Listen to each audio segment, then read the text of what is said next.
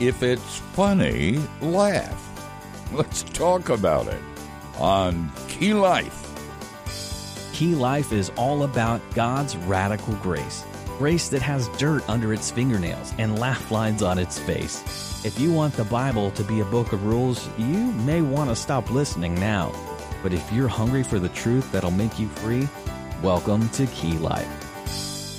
Thank you, Matthew. Hope you guys had a great weekend, and I hope your pastor's sermon was as good as my pastor's sermon.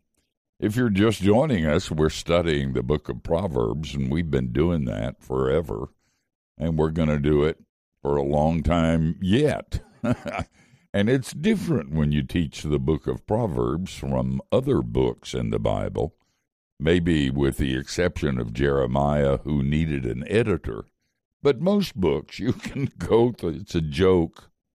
Don't send me letters. Uh, but that really is a hard book to teach. But the book of Proverbs is almost impossible. There's no outline to it. It's just a list of very wise things on a part of wisdom literature.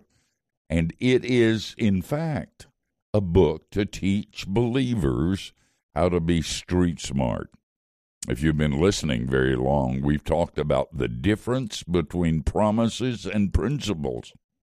Uh, these are not promises that if you do it this way, it will come out this way absolutely every time you do it this way.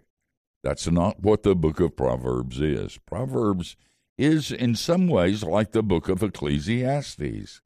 It's simply saying this is the way the world works. Listen to what I have to say, and the world will work better from for you than it would have if you had not listened to what I'm teaching. And so that's how we're doing it. We're doing it by subject.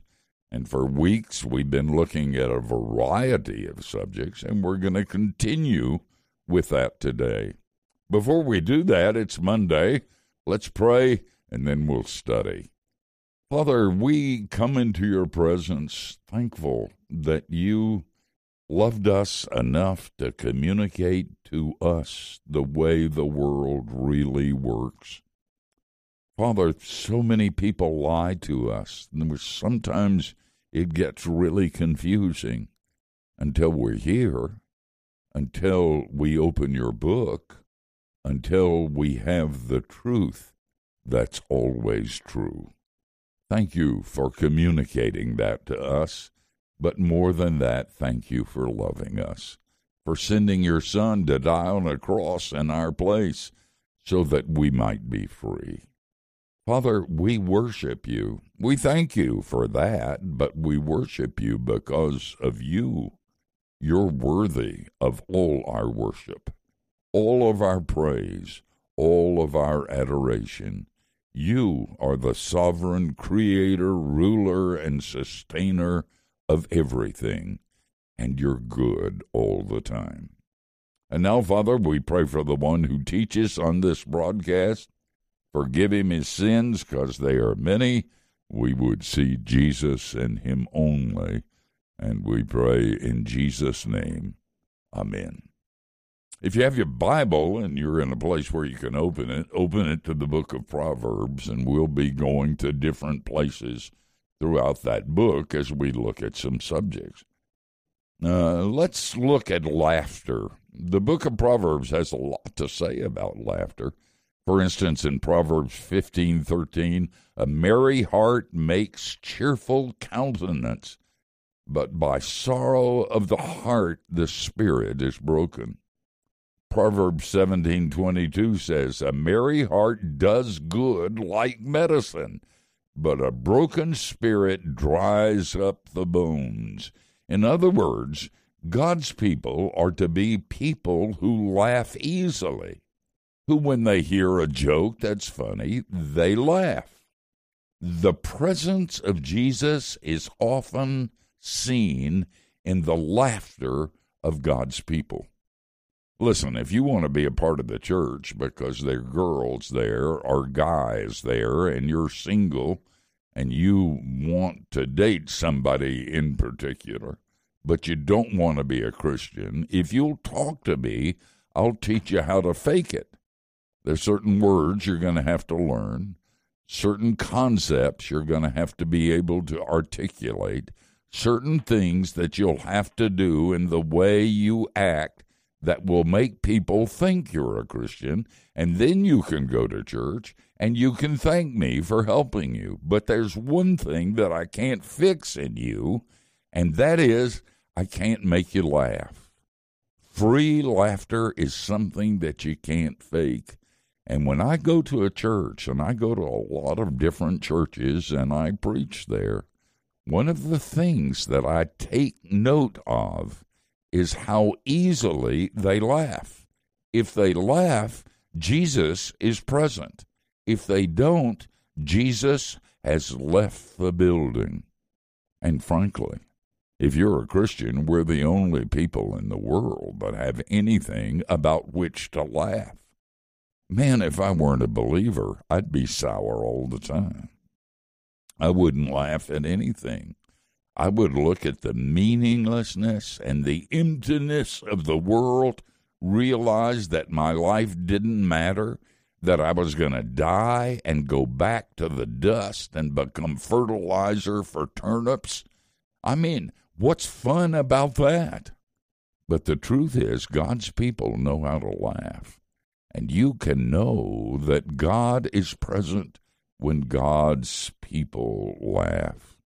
I think I may have told you that in the church that I served in the Boston area for many years, uh, they had gone through very difficult time. The church had been divided. The Boston papers had all done articles on the bad things that happened in the church.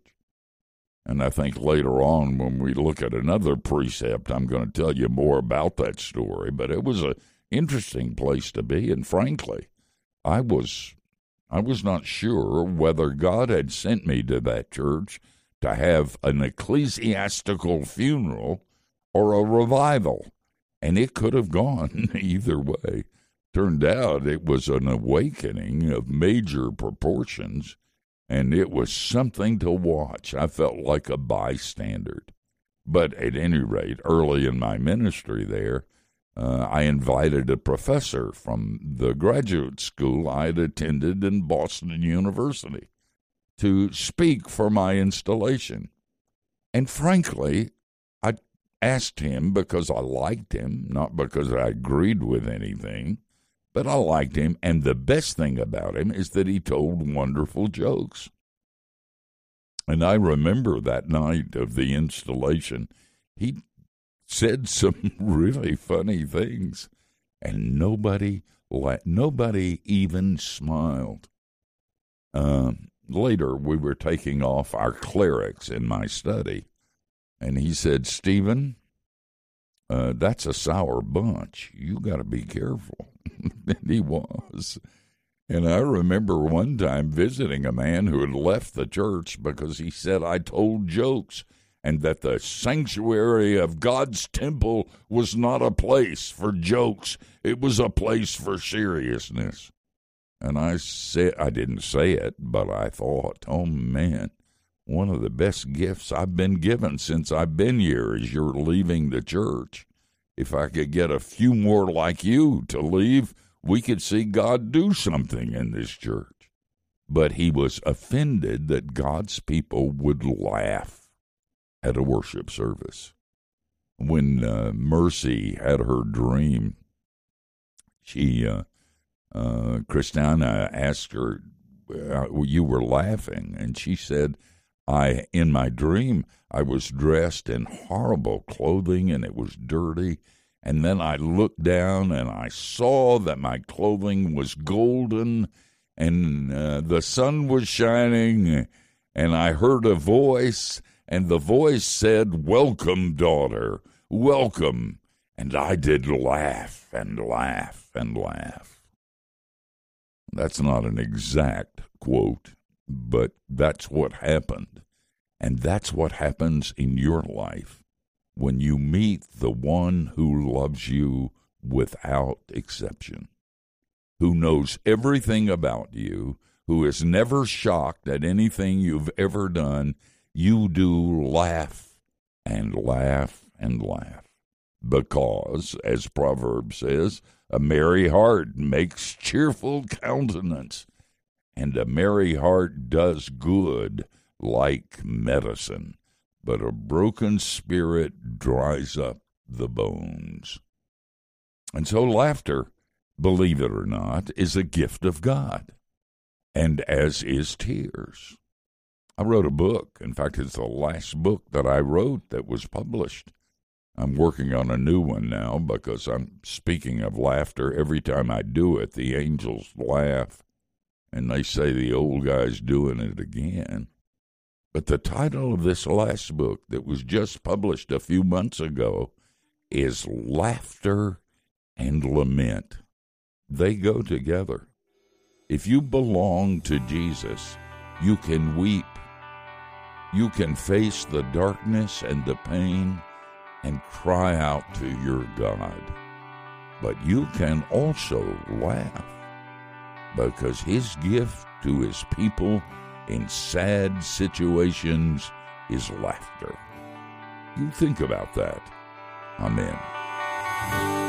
And that was Steve Brown returning us to our winding tour through the book of Proverbs. More to discover tomorrow. Do hope you will join us then. Eschatology. A fancy word. Basically means the study of the end times and what comes after. Of course, nobody has a read on dates and for all this stuff, but it certainly feels like we're getting closer with all the darkness around us. Uh, so, how are we supposed to deal with all of that? Well, Steve spoke about this in a message called We Will Be Restored. It's a timeless message, and I know it will encourage you. Can we send you that sermon on CD for free? If so, call us right now at 1 800 Key Life. That's 1 800 539 5433. You can also email steve at keylife.org to ask for that CD or to mail your request. Go to keylife.org slash contact to find our mailing addresses. Just ask for the free CD called We Will Be Restored. Finally, if you value the work of Key Life, would you join us in that work through your financial support? You could charge a gift on your credit card or include a gift in your envelope. Or to give safely and securely by text, just text Key Life to 28950. And as always, if you can't give right now, or maybe you just don't feel called to, we get it. Absolutely. But if you think about it, please do pray for us, would you? Always needed and appreciated.